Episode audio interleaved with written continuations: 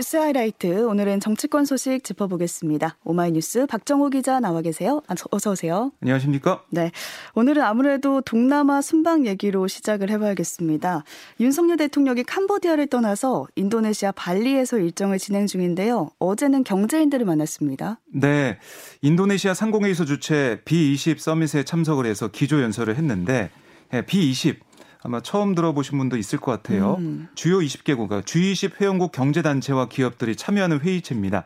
2010년 서울 G20 정상회의를 계기로 출범을 했고요. 네.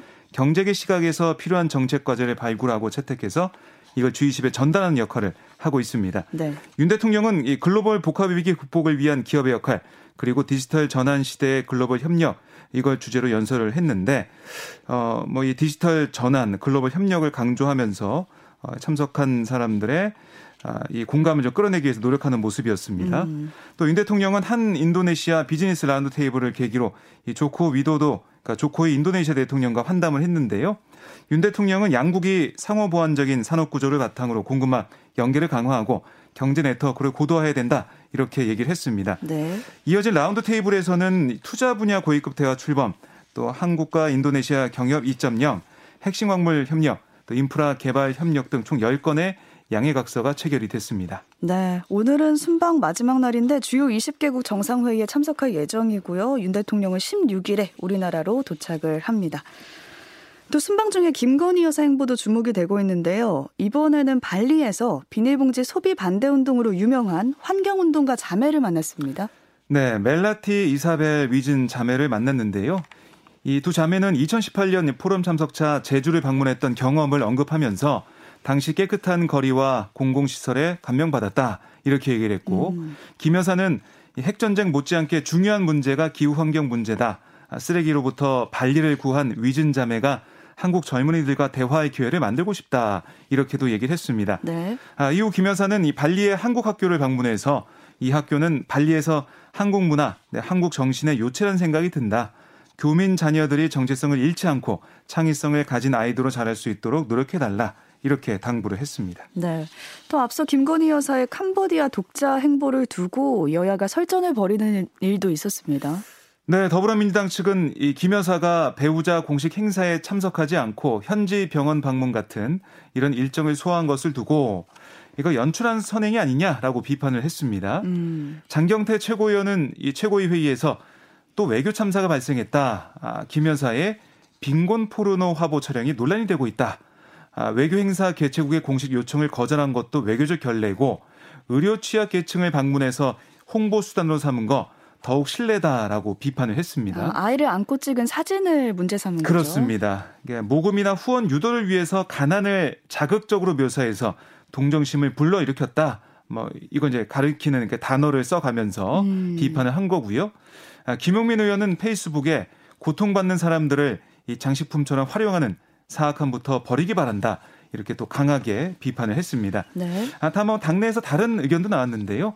이상민 민주당 의원은 어제 CBS 라디오에서 대통령 부인인데 그렇게 좀 폄하하고 비하하는 표현을 하는 거 좀 경솔한 언동이다. 음. 아, 무슨 스토커처럼 하는 것 또한 아, 바람직해 보이지 않는다.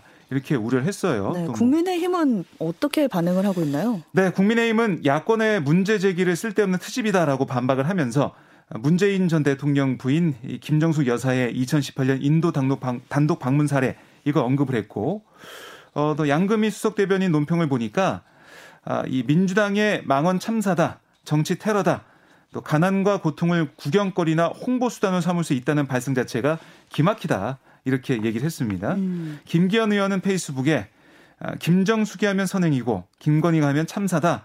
뭐 이런 뭐 정선 건참 네 글자를 줄여서 네. 이것도 아니고 이런 억지 생태가 어디 있느냐.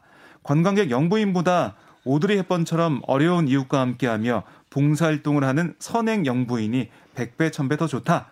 이렇게 썼습니다. 네. 또 다른 논란 지점은 이제 취재 제한 논란인데요. 캄보디아 프롬펜에서 한미 정상회담, 한일 정상회담이 열렸잖아요. 네. 근데 그 현장을 취재진에게 공개하지 않았고 또 김 여사의 독자 행보도 취재진은 몰랐다면서요. 그렇습니다. 이 한미 정상회담, 한일 정상회담, 이 두 정상회담은 대통령실 관계자가 휘담장에 배석해서 윤 대통령에게 발언, 뭐 영상, 사진 이걸 제공하는 그러니까 전속 취재라고 부르는데 이 전속 취재로 진행이 됐고요. 네. 아, 취재진은 이 사실은 이 정상들의 예, 발언을 어, 취재하고 현장의 분위기나 뭐 여러 가지 제스처나 이런 것들을 다 이제 풍성하게 풍부하게 취재해서 그거를 이 주변 기자들 같이 온 기자단한테 음. 공유하는 원래 이 풀 취재라고 하거든요. 네. 이 풀단 취재, 풀 취재를 하고 있는데 이런 기회가 아, 제한이 당한 거죠. 네. 전속 취재 진행됐기 때문에 따라갔는데 그렇습니다. 예, 대통령실은 당사국 간 협의에 따른 것이라고만 할 뿐 구체적인 이 전속 취재 이유를 밝히진 않았습니다. 네. 그리고 또 하나는 예, 대통령실이 인도네시아 발리 이동 시간이 촉박하다면서 한미 한일 정상회담에 대한 질의응답도 생략을 했어요. 서면 자료만 제공했는데 음. 이게 좀 비교가 되는 부분이 있습니다. 아, 발리 이동 직전에 자국 기자들, 그러니까 일본 기자들을 만나서 13분 동안 한일 회담 등의 성과를 직접 설명한 기시다 후미야 일본 총리와 대조가 되고 있고요. 어.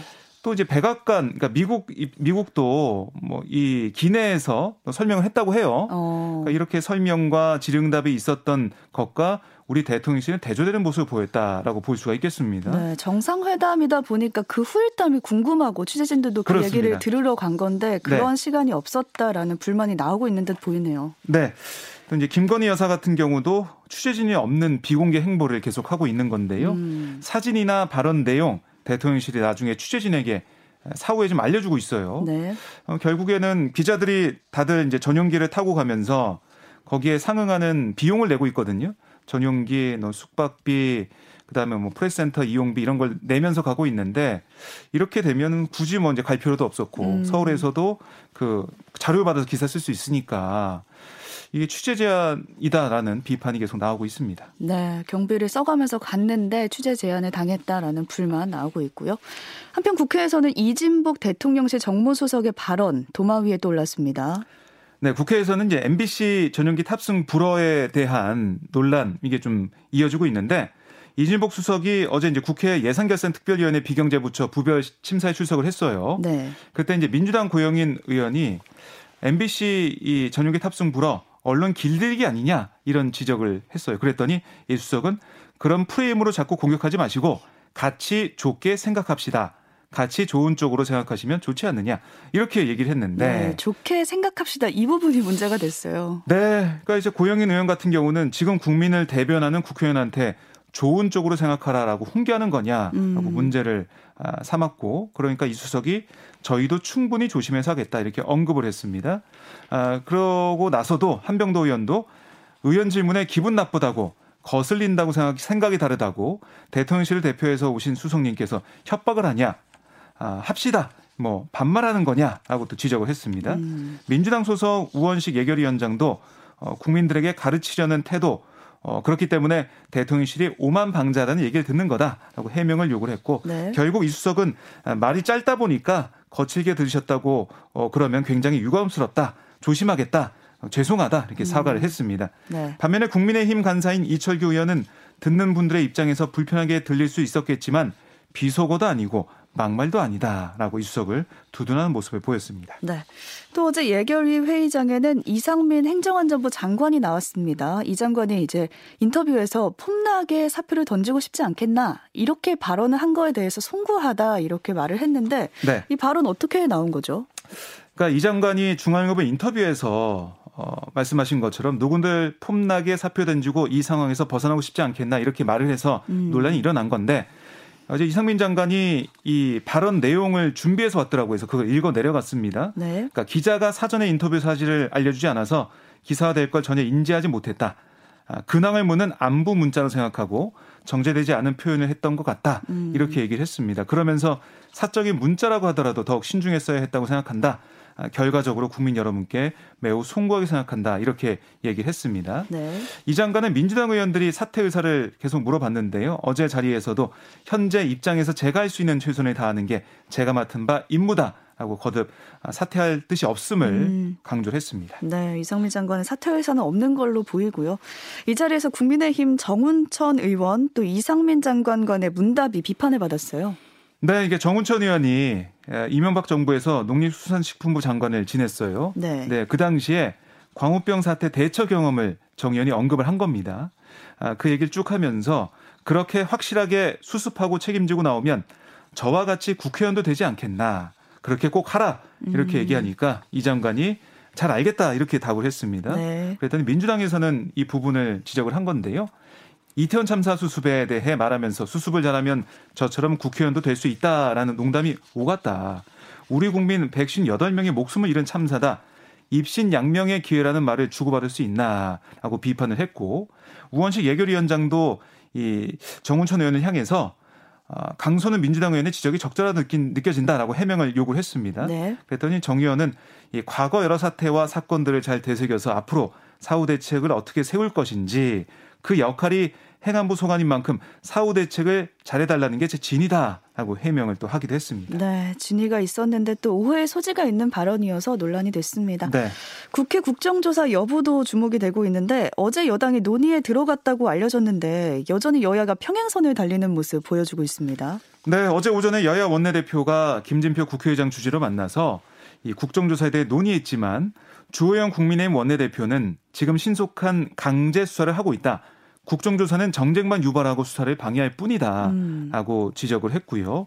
국회 행안위 긴급 현안질이 또 운영위 국정감사를 통해서도 나올 만큼 다 나왔기 때문에 국정조사는 지금으로서는 불필요하다 이렇게 주장을 했습니다. 네. 반면에 박홍근 민주당 원내대표는 이 국정조사 어, 이거 안 하려는 국민의힘의 이런 취지만 느껴진다라고 얘기를 하고 있는 상황이거든요. 또 국정조사와 수사는 엄연히 다르다. 음. 또 수사랑 국정조사는 다 같이 할 수도 있는 거다라고 얘기를 하고 있습니다.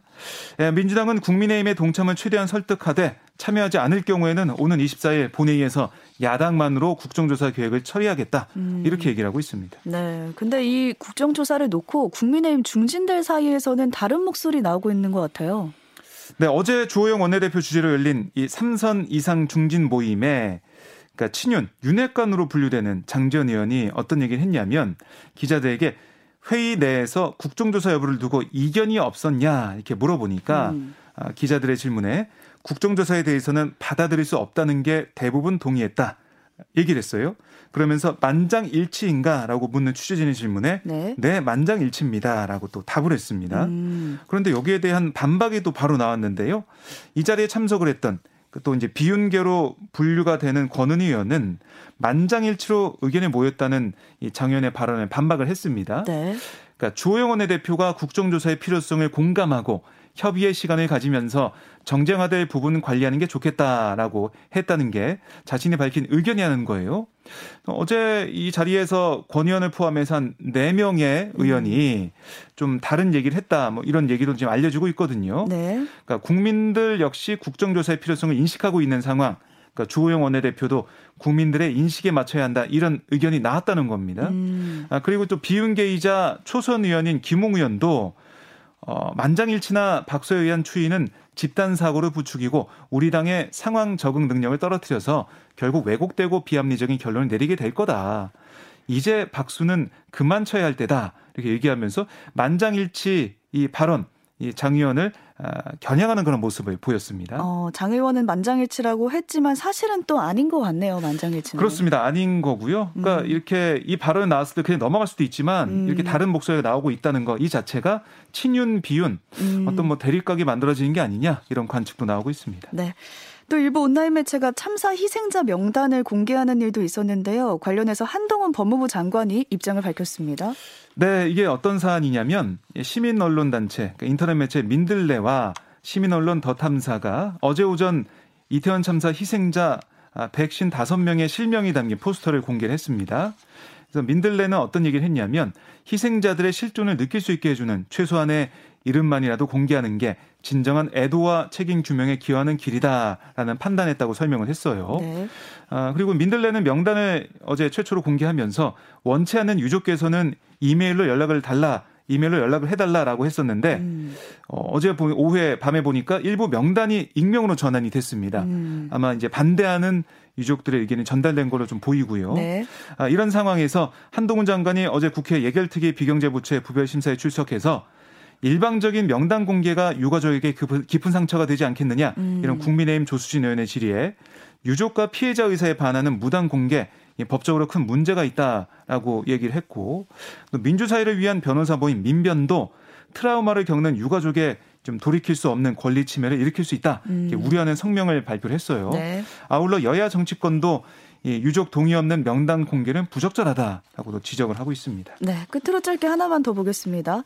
검찰이 가짜 수산업자에게 고급 수입 렌터카 등을 지원받은 혐의 또 청탁금지법 위반 혐의로 박영수 전 특별검사를 불구속 기소했다는 소식 들어와 있습니다. 네, 박 전 특검은 2020년 수산업자를 사칭한 김모 씨에게 대여료 250만 원 상당의 포르쉐 렌터카를 무상으로 받고 또 86만 원 상당의 수산물을 세 차례 받는 등 총 336만 원 상당을 받은 혐의를 받고 있는 거예요. 음. 박전 특검은 지난해 7월 차량 사용료를 제3자를 통해 김 씨에게 전달했다라고 주장을 했고 김 씨의 변호인은 이 내용을 담은 사실 확인서를 검찰에 제출했지만 검찰은 이 통화 또 차량 이용 내역 조사 등을 토대로 허위로 판단했습니다. 음. 또 검찰은 이모 현직 부부장 검사 그리고 이동훈 전 조선일보 논설위원 엄성섭 TV조선 보도 해설위원, 전직 중앙일보 기자 등 언론인 총 3명도 청탁금지법 위반 혐의로 불구속 상태로 재판에 넘기게 됐습니다. 네, 오늘 여기까지 살펴보겠습니다. 오마이뉴스 박정호 기자와 함께했습니다. 고맙습니다. 고맙습니다.